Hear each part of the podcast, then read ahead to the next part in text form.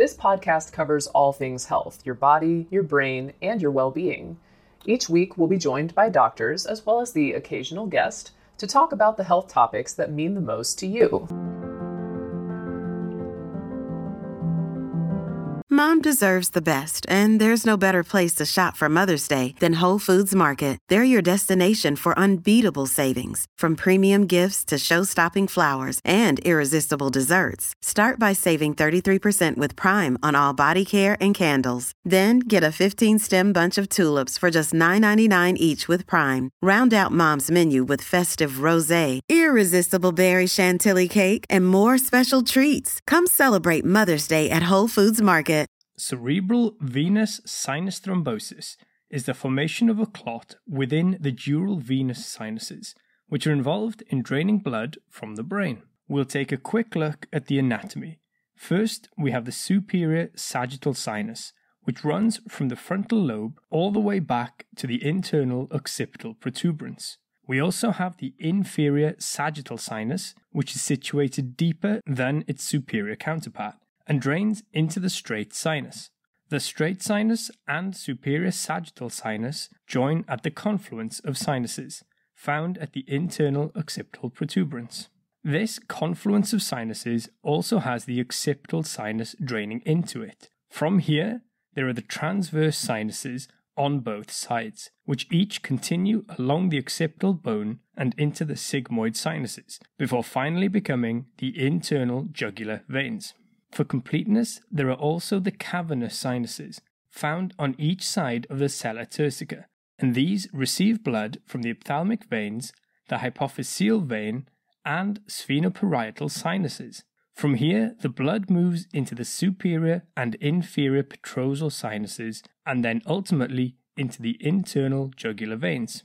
The most common locations for a thrombus to form are the superior sagittal sinus, the transverse sinuses, and the sigmoid sinus. Remember as well that most patients actually have multiple sinuses involved. The most common manifestation of cerebral venous sinus thrombosis is a headache, which is seen in 80 to 90% of patients.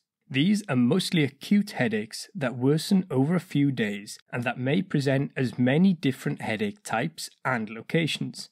But when the sigmoid sinus is involved, there is a correlation with occipital and neck pain.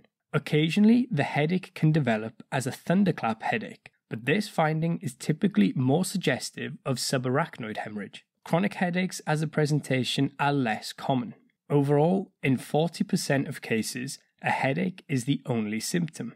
Seizures are also a common feature in cerebral venous sinus thrombosis, with some sources quoting as many as 46% of patients experiencing them. The most common seizures were generalized tonic clonic seizures, followed by focal with secondary generalized, more recently called focal to bilateral seizures, and finally focal seizures. Status epilepticus was seen in between 5 and 15% of patients. Next, we have focal neurological deficits. Most commonly, these are motor deficits with a sudden onset, although not as sudden as an arterial ischemic or hemorrhagic stroke. Speech disturbances such as aphasia may also be seen, especially when the left transverse sinus is involved. Cranial nerve deficits may also be present and may involve multiple cranial nerves. Oculomotor palsy, which is cranial nerve 3, or palsy of cranial nerves 4 and 6 can all result in diplopia, which is double vision. We take this few seconds off to inform you, our valued loyal listener about the best health and fitness podcast shows. From the Nezpod studios. Join us as we give you the best of the best health and wellness updates you can rely on for the treatment of chronic health problems. Classic functional medicine back to basics health tips and special updates from the best doctors in the United States of America.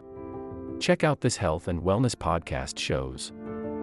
Explore Health Talk Weekly, Healthy Lifestyle Matters, Excellent Health Digest, Healthy and Free Daily, and last but not least, Weekly Health and Fitness Corner.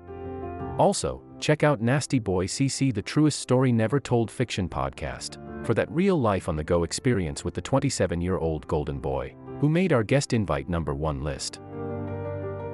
He tells us about his story as it happens in real time and in real life.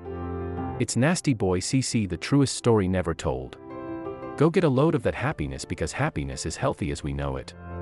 Join us every week as we continue to provide you the best of health and fitness wellness updates from around the globe. Enjoy the show.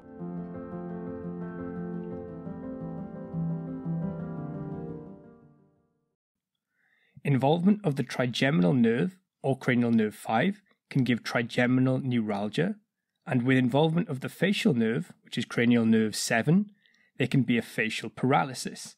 Typically, this is a peripheral facial palsy, also known as a lower motor neuron pattern, where there is involvement of the entire one side of the face rather than only the lower one third, as is seen in upper motor neuron lesions, such as strokes. Papilledema is seen in between 30 and 60% of patients, and this is a swelling of the optic disc at the back of the eyes and is usually the result of a raised intracranial pressure. It may also cause associated vision loss, but vision loss can also be caused by cerebral infarction, which most commonly is a bilateral homonymous hemianopia, which may manifest as total blindness. This, in most cases, is somewhat reversible. Patients may also present with a reduced level of consciousness, measured with the Glasgow Coma Scale, and this is seen in around one third of patients. Those who present with an altered conscious level typically have a worse outcome compared to those who do not have altered consciousness levels. Patients may experience nausea and vomiting, and in some instances, the presentation may be psychological, such as abulia, which is the lack of motivation or the inability to take decisive action, or even amnesia. It is estimated that 85% of patients who have cerebral venous sinus thrombosis will have at least one risk factor. These include inherited causes such as thrombophilia states resulting from abnormalities in coagulation. These are conditions like factor V Leiden or deficiencies in protein C, protein S, or antithrombin. Acquired prothrombotic states include the use of the oral contraceptive pill containing estrogen, or even being pregnant or postpartum. Antiphospholipid syndrome has also been found to be a cause for cerebral venous sinus thrombosis. Others include infection, neoplasm, dehydration, chronic inflammatory conditions like Crohn's disease or ulcerative colitis, and even lupus. Anemia has also been identified as a risk factor, as has head trauma involving the sinuses. As for the diagnosis, cerebral venous sinus thrombosis may be suspected from the clinical picture. However, neuroimaging will be needed to confirm the diagnosis. Non contrast CT is typically the first modality used, especially if there is any suspicion of stroke. In 30% of cases, the unenhanced CT is normal. Some abnormalities, like the dense triangle sign or cord sign, may be seen, or even areas of ischemia, but these changes are not specific. Therefore, further imaging is needed. This is usually either CT or MR venography.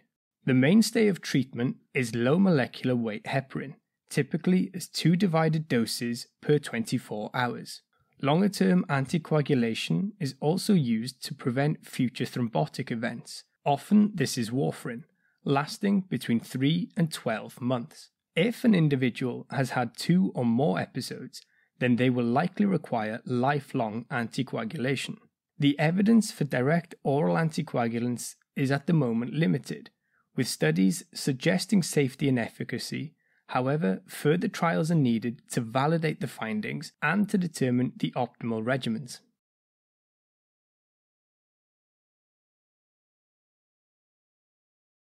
This will conclude the episode. Thanks for tuning in. If you like what you hear, please leave a comment and subscribe. Thank you.